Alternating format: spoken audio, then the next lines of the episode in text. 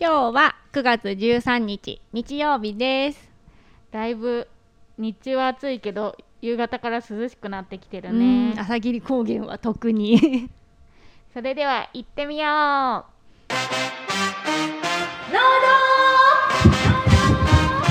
富士山ゴー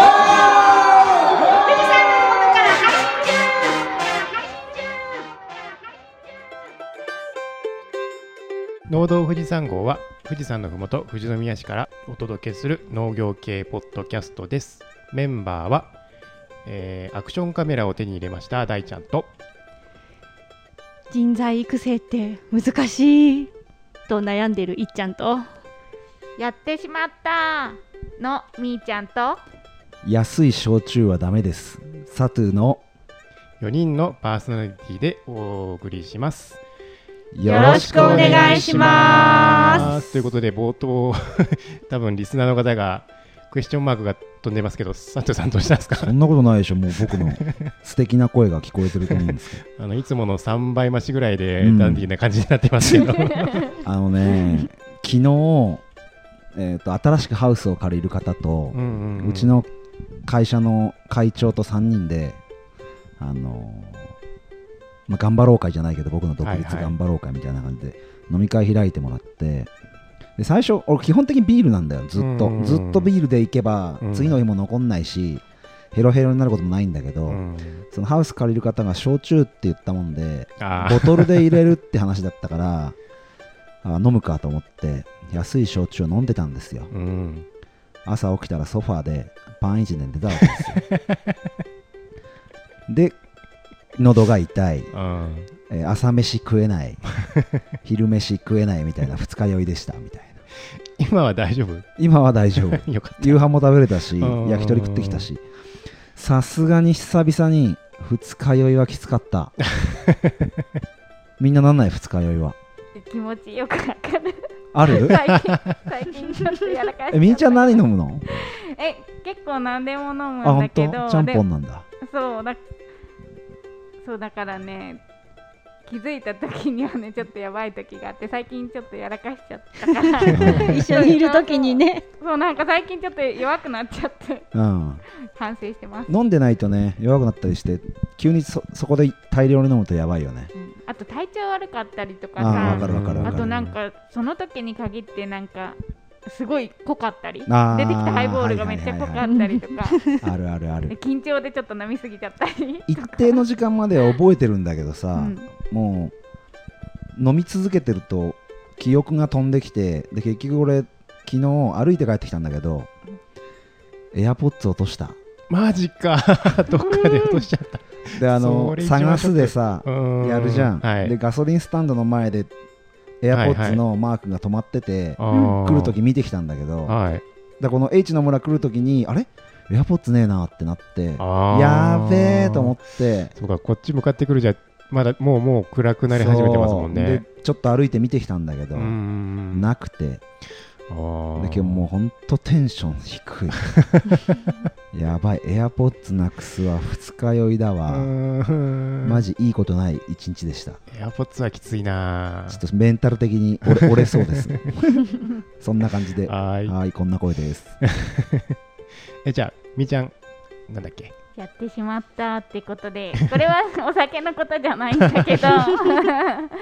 読んでた本あ「休館で完結な」あー最近読書してるって言ったんだけど「休館で完結」の本を8巻飛ばして先休館に読んじゃって気づかなかったわけ なんかね話の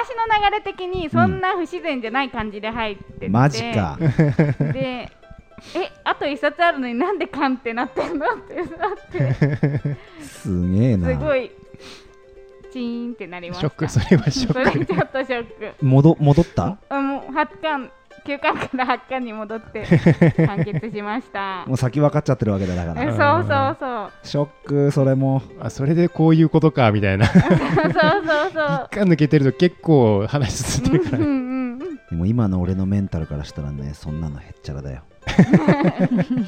マジ一巻読み進めちゃったぐらいだったらね多分今の俺の10分の1ぐらいのショッ ク相当やられてんな。マジショックだわでそれも悲しいよねうん結構先分かっちゃってるってわかるわかるなんかみんな重い話題が続きますね、いっちゃんも。 私も重い話題なん だけど今日そういう今日そういう日なのかなみんなねなんかやっぱこう新卒でね働いた働いてる子をねどうやって育てていけばいいのかがもう全然わかんなくてもう毎日注意したり毎日叱っててもうどうしたらいいのかわかんない、うーんこんな性格だったっけ私とか思いながら自己嫌悪に陥りながらもう今日テンションすごい下がってみんなテンション低いな。みんな そんな感じだよ今日日まあでも自分の成長につながるっていうそうだね、ん修練ですね、うんこれもね、やっぱりうね、人の上に立つってことはね、あれ大ちゃんなんだっけ大ちゃん自転車のはい、アクションカメラを。そこにねうん、あるやつあアクションカメラって自転車のカメラなんだいや、あのーよく YouTube とかで、うんなんだろう、車載動画とうんかう、んうんな GoPro みたいなやつそうそうそうそうそうそう、GoPro はちょっと高くて買えなかったんで、あの中国製のちょっと安めの、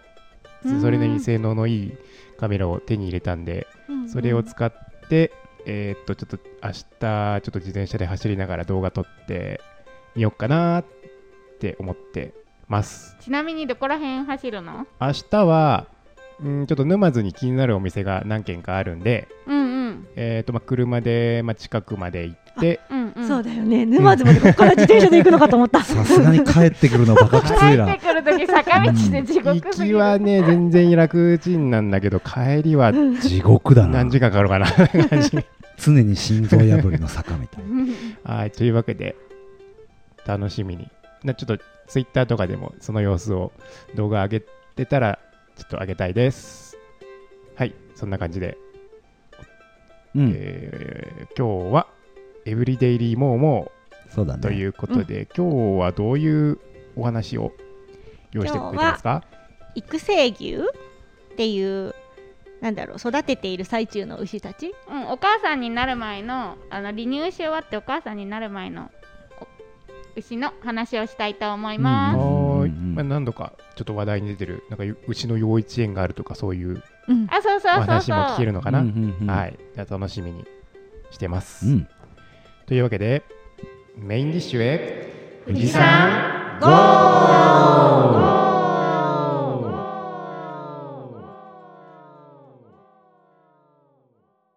エブリデイリーもうもうこのコーナーは酪農家の日常と牛についてのトークや疑問質問についていっちゃんとみーちゃんの姉妹がメインで話していきますイエーイパチパチパパチチパパチチパチパチ本日第8回目となります今回のテーマは育成牛についてです育成は育てるに成長の成と書いて育成って書きます子牛を大人まで育てることを育成って言いますさっき言ったけどあの乳牛の場合は一般的に離乳するまでの牛を哺乳瓶の哺乳に牛と書いて哺乳牛離乳から初めて赤ちゃんを受胎するまでの牛を育し育成牛と言ってますうちの牧場にも今育成牛が180頭ぐらいいます自分の牧場でずっと育てることもできるし育成牛を預かってくれる予託牧場っていうところがあってそこにね牛を預けて分娩すぶ預けて分娩する3ヶ月ぐらい前になったら返してもらうっていうこともできますうちでは今70頭ぐらいを県内にある県営の予託牧場に預けていて残りの110頭はうちの牧場の中で飼ってます育育成牛は病気にもあんまりなんないし手もかからずに育ってくれるので結構放っておかれがちだったりするんだけど牧場の将来を担うとっても大事な存在なんです新しい牛を市場から購入することもできるんだけど市場あの競りにねかけられてる牛なんだけどうちの牧場の場合は他から牛は買ってこないで自分のところの育成牛をそのまま育てて搾乳しているので育成牛全体がいい牛たちになると私たちの将来も安泰っていうことになるのでね頑張って育ててますね急ですがここで問題です来たドゥドゥン育成牛を飼うことのメリットは主に3つありますうんそれは何でしょう三つじゃあちょっとそれは2人で考えてもらおうかな育成牛を飼うことのメリットだよねうんうん預けることのメリットじゃなくてだよねうんうんうん、うんえーまず1個は経営的なところうんまず生まれてくるものだもんで買ってくるよりもコストがかからない正解正です解うんううんんうん完璧だねあとは、なんだえー牛のこと2つは環境に慣れてるってことか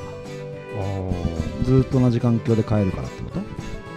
とうんうんそういう感じそういう感じそういう感じなのでストレスが少ないああっていう環境の変化なく育っていけるかそらうそうそうそうそう一気あとに一個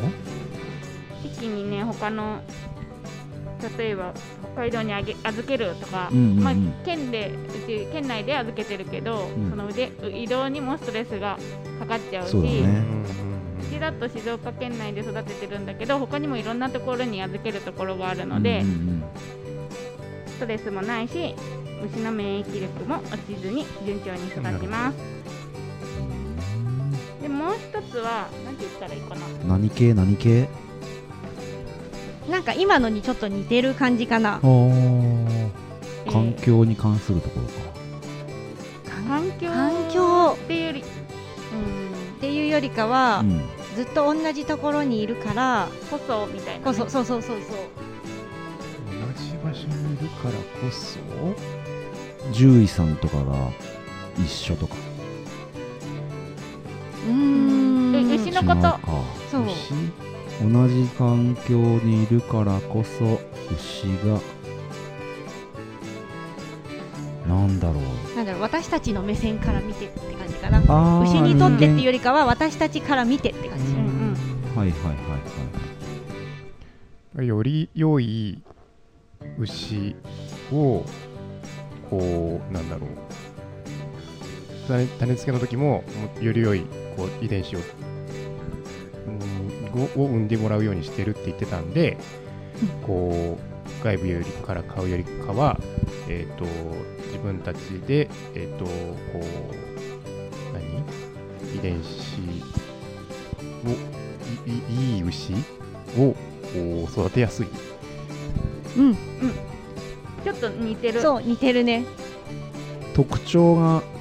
そいずっとずっと育ててるからその子の特徴がわかるから対応しやすいとかあピンポーンそ大れ正解大ちゃんとほぼ変わんないけど そう牛はやっぱ買ってきたりもできるんだけど、うんうんでもやっぱりいい牛はみんな手放したくないから、うんそうまだあ、売ねる牛っていうのは、まあ、悪くはないんだけうど、んその牧場の2番手3番手とかそそういう牛になるのであまあ、市場に売り出される牛よりは、まあ、自分たちで買った牛の方が、あうんまあ、お母さんの状態とかも分かるし、はいはいはいはいあとその牛の性格だったりとか、うそんうのんどういう傾向があるかっていうのも、まあ、親牛となる病気は違ったりするんだけど飼ってることで様子が分かったりするようね。んうんなので今のこう正解をまとめるとまず一つ目市場から購入するよりも安く牛を確保できる今だと市場購入価格の約7割ぐらいの価格でへーこう育てることができてできますちなみにどれぐらいなの買うのって今今ね買うとね北海道とかが多いから北海道の市場から買ってくることが多いから着で90万ぐらいかなすごいねすげ えまそた100れ万ぐらいの間かな今だと運送費とかもかかってそうそうそれ入れると全部でそうだよね牛を運ぶってなる北海道から運ぶってなるとそう牛も相当辛いし、うん、確かに人間でも北海道からここまで来るって相当辛い そも、うんね、陸路だしうね、んあそっかそっそうかそうそうフェ飛リーに行機で運べるわけじゃないし乗ってそうで2つ目が同じ牧場にずっといるからストレスが少ないっていうので、ストレスからね餌が食べれなかったりとか免疫力が落ちて病気になるっていうことがないから順調にね育ちますで3つ目が性格や病歴などがわかるなので、ね、いいやっぱりさっきみーちゃんが言ってたみたいにねいい牛はみんな自分の牧場に残してで自分の牧場でまあいらないよっていう牛がね売りに出されるのでなのでまあ一番手の牛はねあんまりね出てこないよね市場にはね。っていう部分もあるのでやっぱりこう自分のところでどういう牛かとかどういう病気してきたかっていうのが分かった方が対応もしやすいので、そりゃそうだな、うん、っていうのが育成牛を買うことのメリット3つでしたで育成牛結構餌もね同じメジューであげて続けてたりすると暖かくなってエネルギーを使わないと急に太り出したりとか、へえあと寒くなったりするとカロリーが不足して少し痩せてきたりとう、んなんか結構見て微調整することがすごく大事なんだよね。い育成牛を今育て始めてうちの牧場だと4年か5年ぐらいうん経って最近やっと全部の牛を自分のところの牛だけで賄えるようにへえ買わずにそうあの、ま、回すことが、ね、できるようになってきたから、ね、買い方はねまだまだ模索中だ ね。うんうん虫の状態を見極めながら買わなきゃだから難しいよねうん牛舎の状態が常に一定ならいいんだけどさっき言ってたみたいに暑さや寒さに完全に影響されない状態にはなってないからしっかりと観察する目を 身につけないと本当におデブちゃんとかになっちゃうね 知らぬ間にガリガリねとか急に太ってたりするから ねあれつやつやしてるみたいな先生とかに時々来てくれる先生とかにちょっと丸々してるねとかコンサルの先生が「ちょっとこれは太っちゃったねとか痩せねさせないと」なん て言われたりするもんね。予託牧場でねあの牧場にね預けることはお金がねかかるんだけれどもちょっとこの間言ってたみたいなあのそ幼の稚園牛の幼稚園みたいな幼稚園小学校高校みたいなのをか、まあ兼ねてる牛の学校みたいな。で赤ちゃん生まれて赤ちゃん生まれてじゃない赤ちゃんができて3ヶ月ぐらい前に返してくれるっていう分娩予定の3ヶ月前ぐらいに返してくれるっていう予託牧場に預けるのはやっぱお金がかかるけどその分酪農家は搾乳とか牛自分のところにいる牛の搾乳牛の管理作業に集中することができるしあと育成牛専門のね管理しているところだから安心してね預けることができます。うちが預けている経営の予託牧場は広い放牧場があってそこでのびのびと育って足腰も鍛えられて帰ってくるんだよねうん、すごい見に行ったけど本当に広大な放牧場でですごいしかも山の上峠の上だからね足腰が本当に鍛えられそうな場所でしたそう若い牛ってやっぱり年の牛より結構弾けて走り回るよね 牛ってなんかのんびりしてるようなイメージだけど、そう結構ね若い牛はねなんか犬まではいかないけどぴょんぴょん来るよねうんそうそうそう、へー やっぱ体も軽いからね、うん、身軽でちょっと怖いそうそうそうなんか子牛みたいなテンションで来られると そうそうそうちょちょっと怖いみたいになるもんね ではここで再び問題です 第2問だな第2問目です理想の育成牛を育てるのには、ポイントが3つありますうん1つ目はこう赤ちゃんができやすい妊娠しやすくてミルクが多く出る牛を育てることなのですが、うんあと2つは何でしょうと一つは体の外の一部分についてでもう一つは体の中の一部分ですもう一回問題言って理想の育成牛を育て理る想の育成牛ポイントどんな牛かどんな牛にしたいかが内側と外側が1個ずつってことそうね理想の育成牛を育てるためのポイントうん、なんだろう子牛の頃からそこを大事にして大い事くっにすてことるよってねいうことですね。うん、1そのつ体の内部は子牛の頃から大事にしてるかなはあはあはあはあ体の内部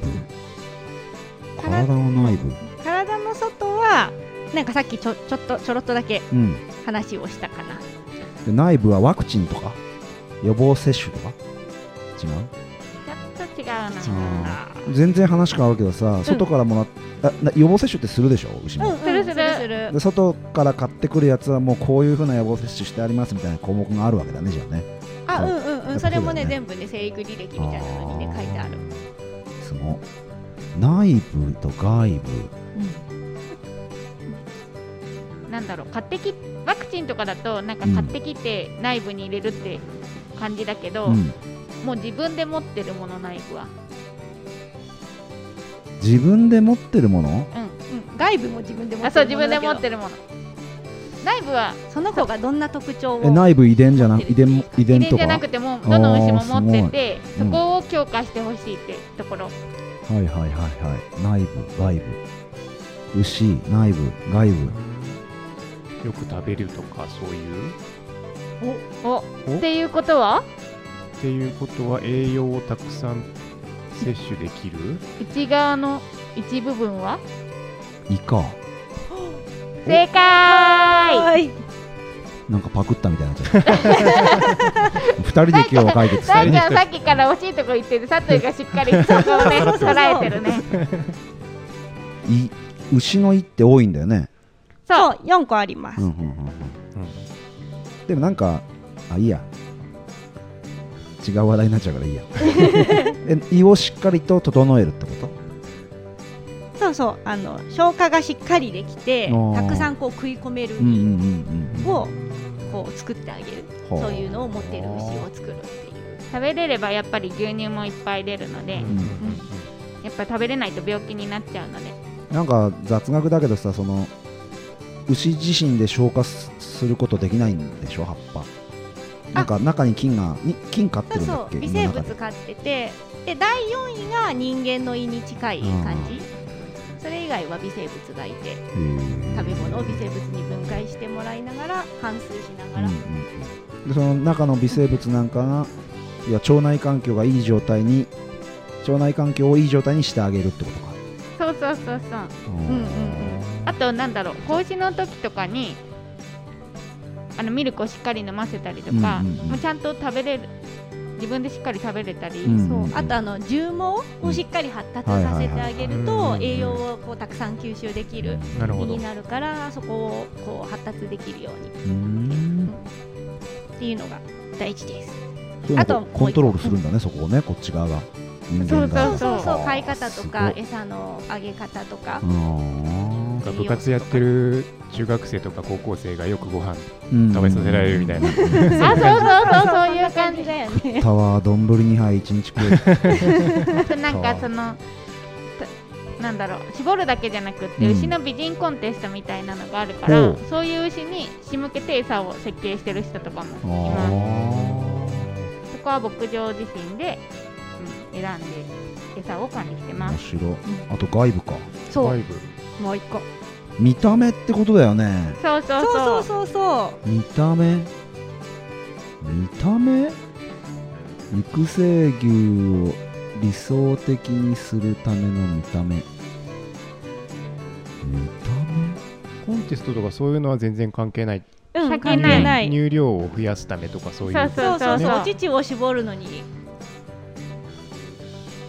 必要な条件というかここがしっかりしてないとお乳絞れたない目な乳っていう房だねあー乳房乳房じゃないんだあなそれがね結構ね牛じゃなくてもねあのあそうお産する妊婦さんとかもここあそうなんだ 大事じゃない大事だよね ここ子宮あでも中だもんなそそうれだだからうん外外外足腰を鍛える正 いいねなんかこう二人で今日はねいいチームワークだねそういうことかそうそうそう、えー、しっかり出産しなきゃいけないから筋力ってことかそう出産もあるしやっぱりあの搾乳するしってしっかり立ってないとあそういうことかそう寝ちゃうともうお乳絞ることできないかうらん足確かに腰ちゃんとしてないとはいそうはい一本でもダメになっちゃうともう全然立て立てなくなっちゃううから、ん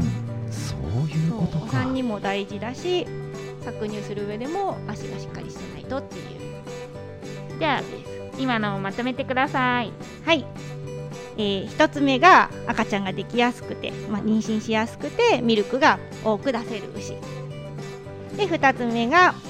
消化がしっかりできてたくさん食べることができる胃を持っている牛で3つ目が足やひずめが丈夫な牛っていうのが理想の牛のに育成牛の ポイントです理想の育成牛は育ててうちの牧場の経営もさらによくできるように頑張ろうおうんーすごいねということで今回の育成牛についてはこんな感じで終了となります今日の豆知識に移りますはい今日の豆知識ミルクは血液からできているです体の中のミルクを作る細胞乳腺細胞で血液から栄養素を取り込んでミルクは作られています牛乳パック1本分には400から500リットルもの血液が必要なんだよ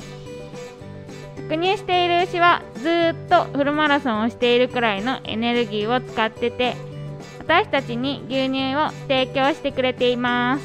400から500ミリリットルだよねうんうんうんうん500リッうトル、んリットル牛乳1本そ要は1リッターの牛乳を作るのにう、うん、 5リットルとかの血液が必要400から500リットルの血液が必要なのあすごい量の血液がねその牛乳をミルクをっ生成するのにってことね、牛自体が、そうそうそうああすそうなのでそう餌もすごいハイそうカそういうロこリとーでですねうんうそうんそうごいはあすげえ量だなだからアスリートみたいな感じだから、うん、餌もしっかり管理しないと急に牛乳出しててもガクってうん、力が抜けちゃったりとか、すさまじいなそうでやっぱ牛乳出してる子ほどこう体調崩しやすかったりとかうんするからね、そこの管理は私たちもね徹底してますね。はいということでこれが豆知識でした。今日のお気に入り今回は牛です。いお来たつ も別のがね猫とかね馬とか言ってるけど猫とか馬とかばっかりな今日はので久しぶりの牛です。うちのあの牛の首にば番号がついてるんですけど377番って牛で377なのでミナーナって呼ばれてる牛です私のお気に入りというか私の夫のお気に入りの牛ですおそうみーちゃんのねあの夫がねすごく可愛がってる牛でみみなーなみなーなみんなあらみんなあら言って。なんで可愛がってんのなんで かわかん可ない愛いのかなへーわかんないわかんなけいどでもなんか他のスタッフの子にもなんか微妙な子可愛がりますよねって言われてそうそう 全然人気ない子いきなりさなんかまるちゃんとか言ってあだ名つけて呼んだりとかしてなんるかし、ね、ポイントがあるんだねその子うなんかあんま懐かない牛を懐かせるのが好きみたいああそういうことあとなんかねスタッフによっても牛の好みが違うからうんうんうんみんなの牛一押しの牛は違って ななんかその牛によってなんかみんなあの牛好きなんて変わってるみたいな 感じあと名前とかにもよってもまあ女性の好みみたいな感じだよねすごい 好きな異性のタイプみたいな感じだよね牛を牛のタイプがあるわけねそうそうそうそんな目で見ないもんな 僕たち見ても全部一緒の牛にしか見えないから牧場でそこら辺にいる牛見てさあの牛タイプだなとかっていうのがないよね やっぱね性格とかがあるから、すごそうそう一緒にいるうちにね、やっぱね、みんな自分のお気に入りの牛がちょっと体調悪いと、まあ、この牛は大大事だから絶対立ち直らせてみせるみたいな感じで、うんその人の思いが人一倍強くなって 治療とかにも励んで るね。うん、でミナーナはね今年の酪農体験で搾乳担当をしてる牛ですでうちのね牧場の数少ないレッドっていう茶色い色をした牛ですでみーちゃんの夫がねちょっと甘やかしすぎてえそうすごい甘やかすからなんか搾乳の時にねなんか他の牛は入れるのにミナーナが「いや可愛いからこいつはまだ入れなくていいよ」とか言って差別甘やじゃん差かそう別そう差別するの甘やかすからちょっとわがままになっちゃってそなんか一番最後まで私は入りませんけどみたいな、へ そう感じになっちゃったんだけど、うだって私の可愛がってる牛はちゃんと一番最絞るときはうんみんなで来て最初の方に入ってくるけどー夫の可愛がってる牛はもう最後まで残ってなんか撫でて撫でてみたいな感じでずあっーと動かなくってへちょっーと可愛いんだけどねちょっと迷そう惑すごい邪魔なね場所で ね ねずっと立っててなでてみたいなあんな感じじでゃなかったよねみたいなそう感そうじそうでいや本当にそれぞれ性格あるんだなねんかちょっそう可愛がりすぎてそんな感じのわがままになっちゃったけど でもね体験でね子供たちに撫でてもらったりとか搾乳体験してもらったりとかまあね愛想よくねうん頑張ってくれてます適材適所で頑張って そうるそうそうそうちょっとぽちゃっっとしてるねそうでツヤっとしてるからね牛の体洗うのもねうんうんあの綺麗にしやすい うんあの体験前はいつもシャンプーするんだけど汚れも落ちやすくてまあ可愛い可愛い子かなうんまあ美人ではあるのうかんな、うん うんうん美人ではある子です。みんなも牧場に行ってみたらお気に入りの牛探してみてくださ いわかるかななんかああの子なんかぼーっとしてるなとかほらよこの子はすごい寄ってきて好奇心旺盛だなとかあると思うからで牧場体験来た子でもなんか学校で来た子たちが後からハガキとか送ってくれて何番の牛はこういう名前をつけたのでこの名前で呼んでくださいとかそういうふうに書いてくることもあったので 結構見てる子は見てるみたいですうん面白いそうそんな感じで今日のお気に入りはミナーナ377番のミナーナでした。はいということで質問のある人いますか？ えーっとさっきの育成する牧場うんは、えーっとし県内あそう県内のどこにあるうんとね天城の天城にあるの天城号 A のへー天城だから本当になんかもう道くねくね曲がった道をひたすら登って登ってどれぐらい登るんだろうっていう登った先にあるみたいなは山のてっぺんぐらいに多分ねある、知らなかった、あああそこら辺って日本一雨量あるんだっけかもしれない、そう確か伊豆のとこってうんえー、そうそうそう初めて知った雨量すごいんだよそんなとこで買ってんだねそううん県営のところがあってあ県営なんだう、うんんはあじゃあ県のまあ税金で運営して税金のあでも私たちもあのよ予託料払ってそれで多分もちろんやねりくりしているから、そそうんなに県のお金は使われてない要は公務員がうんやってくれてるってことでしょそこそうか県営あそうなんだ経営そうだってこねとはそういうことそうだね県立高校とかと同じこうんとだよね、うん要は 本当になんか学校みたいだねねそうだね牛の牛の学校みたいな、うんうん幼稚園みたいな感じでしょ要は、ううんんはあやっぱすごい天城の方って涼しいから、うんあの牛ってやっぱ暑いのが苦手だから、はいはいはいだからあえて天城にしてあるのかな、かもしんないね場所もで取場れ所るしもそうやっぱ広い広い、うん、広いってもうしゅ斜面で牧草地がすごいたくさんって感じだね。えー、伊豆でなんか牧草地ってあんまりイメージないんだけどあー天城のあたりは本当山と山の間を車で通ってくからさうん山上がるとあるんじゃないだがっぴろく、そうか土地が山を登った先って感じだから切り開いて作ったのかだかな。ら予託牧場に預けて子牛だった時にお気に入りの牛が大きくなって帰ってくると、うんうんあの嬉しい なんか覚え覚えてるとね、うんももはんの時言ってたねそうママさんの時帰ってきて嬉しかったけどお姉ちゃん全然気づいてなかったからじゃあだって桃色の花じゃなくなってたから。えもうじゃあ預けたらい一旦預けたらもう行かないんだ自分たちはそう次帰ってくる時まではそうそう本当行かないんだね基本ね 入っちゃダメみたいで、うんで私も見に行けたのはなんかそのかなんていうのその予託出してる人の中でなんか代表で選ばれて意見をなんかうん意見を聞かせてもらえませんかみたいな感じで、そう見に行く調査員みたいなのに選ばれて、で見に行ったから行けたけど、そうじゃなければね、まあ行けない病んだって気とかもあるしねうんそうまだ私行けてなくって、うんみんながや山でどんな風にはしゃいで走り回ってるのか見てないからいやでも一回見ておきたい見てみたいねそうそうそう見てみたういん帰ってきた牛たちはどんな生活を送ってったのかなって、うんういいちょっと気ねになります俺らで俺らですら興味あるよ うんあるあるなこういう解説聞いてるとさうんあどんな感じなんだろううんなんかその北海道とかそういうところで買ってきた牛もどこから来たのかなとか、うんうんあのそういうのもあの辞表番号を見たりとかして、うんその過去を想像するのもちょっと楽しいなってうん思うんって、そうね、昔ね可愛がってた子とかどこで生まれたんだろうって言ってねあ育さてんちゃたんとりとかねそそううそう前話したさんちゃんとかは、出身は神奈川でほう生まれててへさんちゃん神奈川出身だったんだみたいな感じで、まあ、お肉になってる牛とかも辞表番号が載ってるはずなので、うーんう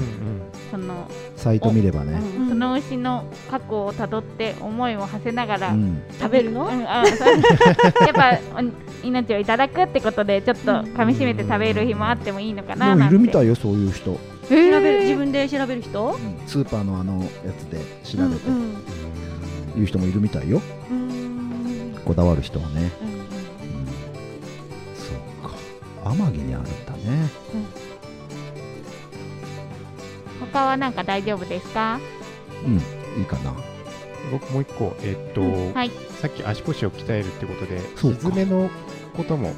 うん言ってたんだけど、えーっと、やっぱ、つ爪切りとかうんっていう専用の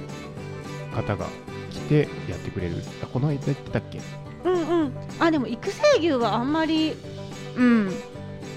やってないね分娩した後からやってるかもうちの場合はああ、そうか。あ、動き回るから自然と削れるのかなあそれもあるかかなもでもそんなに多分伸びてないのかな若いうちはなんか体重も軽いーうし、んそこまでなんかひずめの角度とか調整しなくてもいいのかもしれないね、んひずめをなんかこう気使うのは大人になってから。うんうんやっぱりあの体でちょっとあの足は細いかなそうか600にキロ700キロあるのにあんな細い足だとね、いやそういう観点で見てなかったもんね確かにそうかお乳を絞るにもやっぱ足腰なんだよねうんうんお産もあるしねそう 出なくなっちゃうと絞れないしね確かに言われてみると確かにそうだよなって思うあと多分座っちゃうと血行も悪くなるのかなあそうやっぱり体重が重たいから、はいはいはあで体調もどんどん悪くなってっちゃう、うん、れそうで筋肉がね壊死しちゃったりするんだよね、うんずーっと同じ体勢でこううん寝返りとか打てないと、ーなんかちょっと寝返りみたいなのも打たせたりとかみんなでしなきゃそうね立て立てなくなっちゃった牛は腰をこうつりあ腰の骨に骨引っ張りでちょっと引っ掛けて、いうんこう立たせてあげる機会があるんだけどそれで立たせて体体勢をこう変えてあげる、うんちょっとやっぱあの介護みた介いな護状態だそうそうねそう床ずれしちゃったりするからそっうてこそとうでしょそうそういうのをねしてあげなきゃいけないから結構リハビリみたいな感じだけど大変だよねあれもね大変だよなそれ確かやっぱりこう大きい重機を使ってやんなきゃだからにうんそっかそれ考えるとやっぱりちっちゃい頃から足腰はちゃんと鍛えておかないとっていうのそうは分かりますね、はいということでもう質問はできたでしょうかはいはい嫌ですいぜひぜひ今日の意見なども聞いてまたお便りメッセージなどもらえると嬉しいです私たちもなんかこうね次は何やろうってねだんだんねネタがねうんあそう俺じゃあうん技能実習生のこといいつかやってほしいわああどういう仕組みそそううそそううそうそううちの牛の飼育に関わる人たちのこととかさ、ーえじゃあゲゲストでやっちゃうなんかあいいんじゃないいいんじゃない、うんで面白い外かも国しん人ない技能実習生とかさ、ねねあー実際その、ね、向こうでこう思ってきたけど、うん実際働いてみて今こうで、うんうんうん帰ったらこんな風にしたいとか、うんうんそういうのとか面白いじゃんねう、んうんあーそれもいいねどういう方方向性で来てんのかなとかは全然わかんないうし、んうんうんどういう意図で来てんのかな、うん技術が欲しいのか仕送りをしたいのかとかさ、うんねわかんないからそういうのをリクエストしたいな俺はうんうんそういうのもいいですねちょっと番外編みたいなスタッフ、うんうんスタッフ編みたいな感じで、ううんんまあ、あとは病気とかねうん、あーどんなのがあるのかとか、うんううんん、聞いてみたいかな結構最近牛のことについてメッセージとかもらえるので、うんすごく嬉しいです、うんリスナーの皆さんもね反応い聞いでいすてねみたいことをうんうんちょっとツイッターとかでうんぜひくれぜるひと、ぜひぜひはい参考にしたいと思いますよろしくお願いします普段結構ねあの牛の牛に関わってるからみんなが疑問に思うところあんま自分たちでそうはそう分かんなくわかんななっちゃくうなっちゃってねなんかどうしようちょっとネタ切れだねなんて言いながら、うんうん何話そうかみたいな、うんそう感じだったりするから、あもなんか確か搾に乳の機会とかそういうのもあるしねあのうん牛だけじゃなくて牛に関わってることでもなんか気そうねになること搾乳があメれーカばーとかね獣医さんの話とかもね面白いかもしれあなあいそのね、辺も聞きたいな、うん、うんうんぜひぜひお待ちしていますはーいリクエストしてくださいこれでエブリデイリーを終わりにしますありがとうございましたありがとうございましたどうもデザートはサトゥとみーちゃんとみっちゃんと大ちゃんの4人でお送りしますということでエブリデイリーモームお疲れ様でしたお疲れ様でした育成牛についてやりましたがオープンチャットでもねあのいろいろリスナーさんから反応いただいたりしてうん「正解!」なんてやってますけどあやっぱ赤ちゃんはファームハウス k o さんの赤池さんだったんです赤池さんですね。ねなんてあのオープンチャット入ってる人にしかわからないトークをしてみましたが、えっと、お便りを一つ読みたいなと思います最近収録のあのインターバルが狭くなってるもんでお便りが今1件しかないですけどまた皆さんお便りいただけたらと思いますピサさんからいただいております「ハッシュタグ農道富士山号」第60間違えた第46号目拝聴少なかぼちゃってのは聞いたことなかったけど美味しそうで気になる昔安納芋がブームになって一気に流通するようになったみたいにきっかけがあれば流行りそうだなかぼちゃば爆発事件は何が原因なんだろう何気なく触ったら爆破とか怖すぎるっていただいておりますありがとうございますありがとうございありがとうまごすざいますみーちゃんのかぼちゃ爆破事件ですね真相は明らかになったんですかなってないでなすってないよね、うんいっちゃん知ってるかぼちゃ爆破事件いや噂では聞いたことある けど私その場にいなかったから気にな畑りにすかぼぎちゃるがあるからもらっていいですかってあいいよ取ってこようって一緒に取りに行ったらバンバンってなって怖すぎる そう原因が解明される日はいつになるんでしょうかって感じだけど、うん、本当にあの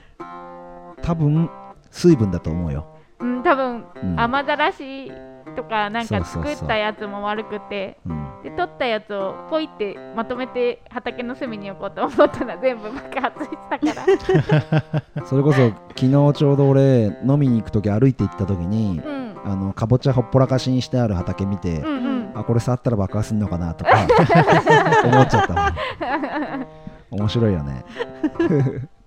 部屋で爆発しなくてよかうったよんね、そうそううそんかぼちゃねぜひあの今日収録日が9月13日なんですけど、今日あのやっちゃんの農場キッチンも配信したので、料理の方も興味持って、えー見てくれるといいかななんて、あ聞いてくれるとか聞いてくれるといいかなっていうふうに思いますじゃあ今日いっちゃんがいるのであの上エビ和牛さんのお便りでいただいたおすすめスポットをいっちゃんから聞きたいと思いますいっちゃんどこですかはいちょっと北部ね限定で行こうかなと思まったて北部だうんそうんううーんとたぬき湖でキャンプしておーなるほどそうたぬき湖の湖畔散歩もできたりするからいいね遊歩道があってなのでそうあのたぬき湖にこう映る富士山逆さ富士うをんうんうん見ながらキャンプをしてで花鳥園でおーそう花鳥園あー お花も綺麗だあるし、ねあるねそうペンギンいたりダチョウいたり、エミューいたり、そうそうそうそうなんか鳥以外のウサギとかもいるし、うんそういろんな動物がいて案外ね楽しいのでう、んそう家族でそこ行ったら楽しいかなーなんて花鳥園フクロウとかしてくれるんだけどさ、そうそうそう、ううんあれら午後行くと、うんもうお腹いっぱいになっててなかなか飛ばなくなったりしてそうな の午前中行った方がいいね午後に行くとさ飛ぶたびに餌もらえるからさうん、お腹いっぱいになってくるじゃんうんとなかなか飛ばなくなるみたいうんそうなんだ今日はちょっと飛ぶ回数が少ないねとかっつって土日のここはじゃあダメだねかもしれないんそうだねもちろん何匹かいるだろうけど何羽かいるんだろうけうど、うんそんなこと言ってたっけやえー飼育員さん、へーあそこいいよね魚もいるしうん時期の時はカブトムシもいるなあそこそうあそうなんだ、あるあるうんあとなんかいたかな掛川の花鳥園もいいけど富士の花鳥園もいいよ、うん、そう面白いよね、うんうんうんインコがいっぱいいるとことかなんかそうこそううそう餌あげたりするの楽しかった気あがする。のゲージの中に入ってうんあの餌持ってるとものすげえ飛んでくるようん疲れるもんえー怖いそうだ痛い痛い普通に痛いよでうちの娘全然怖がんなくてえうんどんどんどんどん上げちゃうへー周りにびびっくりされるヤギヤギとかもそうだし動物大好きだかへらー花鳥園いいねうんうん確かに確かそう子供連れてったら楽しいとに、うん思ううん動物園とはまたちょっと違う感覚でううんんうんいけるんじゃないかな、うん距離感も近いしうんねうんうん鳥とのそうそうだねう、んたぬき湖はでは一周行ったことあるチャリで行った大ちゃん行きまたしたしあの中学校がそうマラソン大会マがラねソン大マラソ会そうな のたぬき湖の周りあの走るの周りうん何キロぐらいあるんだろうあれ一周3点何キロうんうんうん全で然覚えてないえあそこホテルもあるよねあそうそうそう休館う村ん日本で一番人気のなんかそういう休う暇ん休暇村みあたいのな全国にあるうんね国民休暇村だっけ国人休暇村のはいはいえっとたぬき湖っていううかんふ静岡県富士富士山の周りである場所なんで泊まっでてみたいそうそううんあの有名なダイヤモンド富士うんが見れる場所としても有名なうもんんで、ううんんうんいいよね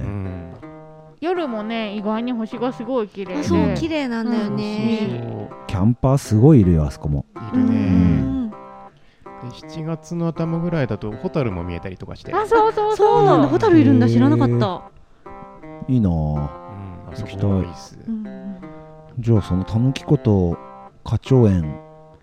一泊二日のルートにはもう入んないからうん別で来るしかないね2泊3日にしちゃうしかない、でたぬき湖の周りあんまりなんだろう買い物とかできないから持っうんてきてそうですねキャンプしてみたいな感じになるの売店あるけどそんなにいろいろ置いてあるわけじゃないもんねうん必要多分最低限のでたぬき湖まで来る道も何もないしねうん何もないねうんうんうんなんかまったりって感じだよね、うんううんうんんうんうん花鳥園は持ちやよでも花鳥園半日使いたいやっぱあそこは、うん子供いたらうんすすごい楽しめますもんでね持ち屋行くか花鳥園行くかだよ、うんうんうん、食事もできるしねあそこ中で、うんああとね雨だったら花鳥園がありかもしれないあそうか屋根があるもんね室内だからうんうんあ持ち屋行こうと思ってたけど屋外だから雨降っちゃったそしたら花鳥園ありかもしれない、ーあいいじゃんゃんねそういう感じそういう感じうの、んうんうんうん、面白い。おすすめスポットね、うんいい感じで、うまくつないでもらえればなと思います。はいはい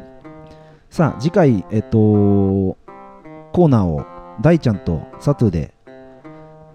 なんていうの特設コーナ急急遽ー急遽はいやりますかっていうちょっ感じとになって。やってみたいなっていうのがあるんううでう、うまく喋れるか分かりませんけどね、はいあのータイトルとかはまたその時配信する時に言いますがとにかく大ちゃんと僕でコーナーをやりますので、はい大ちゃん意気込意気込みはどうですか 意気込みは、まあ、そうですね、こうまあ、今までのコーナーとかでは語れなかったようなうん角度から、うんえーっとまあ、僕とサトゥがちょっと将来やりたいこととうんか語れたらなとそう思ねってます。ゆるーくやろうん、ゆるく。う。そうで、えっ、と、実は今、そのコーナーのタイトルコールとか、ジングルみたいなのも、あの僕の好きなポッドキャストでね、日々ごとラジオっていうラジオがあって、ポッドキャストで。うんその、す脱サラ声優って自分でおっしゃってるんだけど、うん声優さんをやられてる方がやってるポッドキャストなんだけど、あのー今、こんなのこんな音声を録音してほしいって言ったらやってくれるっていうのがあってお願いしてみたさそのアジのたまみさんっていうあのポッドキャスターの方だけど作ってくれるってこと作ってくれるええだから今 LINE じゃねえや Twitter の DM でやり取りしてこんな感じでこんなセリフ言ってくれませんかなんてやり取りをしてでそれをあの番組タイトルあコーナーのがなりみたいなところで使おうかなと思って今大ちゃんとのコーナーのやつをお願いをしているのでうん、どんな感じになるのか声優さんの美しい女性の声で僕らのしょうもないコーナーの 蓋開けてみたら、野郎が2人で喋ってるだけに。 全然じゃんみたいなそうやってみることもチャレンジしてますのでうん楽しみにしてくれたらいいかなっていうふうに思います、はいそれでは農道富士山号ではリスナーの皆さんからのお便りをお待ちしていますツイッターでは「ハッシュタグ農道富士山号」でつぶやいてください Facebook それから、えーオープンチャット LINE の方でのオープンチャットも用意しています匿名で入れるのでぜひ入ってきてください、えーメールアドレスも用意しています noudou223go.gmail.com でメールの方もお待ちしておりますそれではまた来週へ富士山ゴー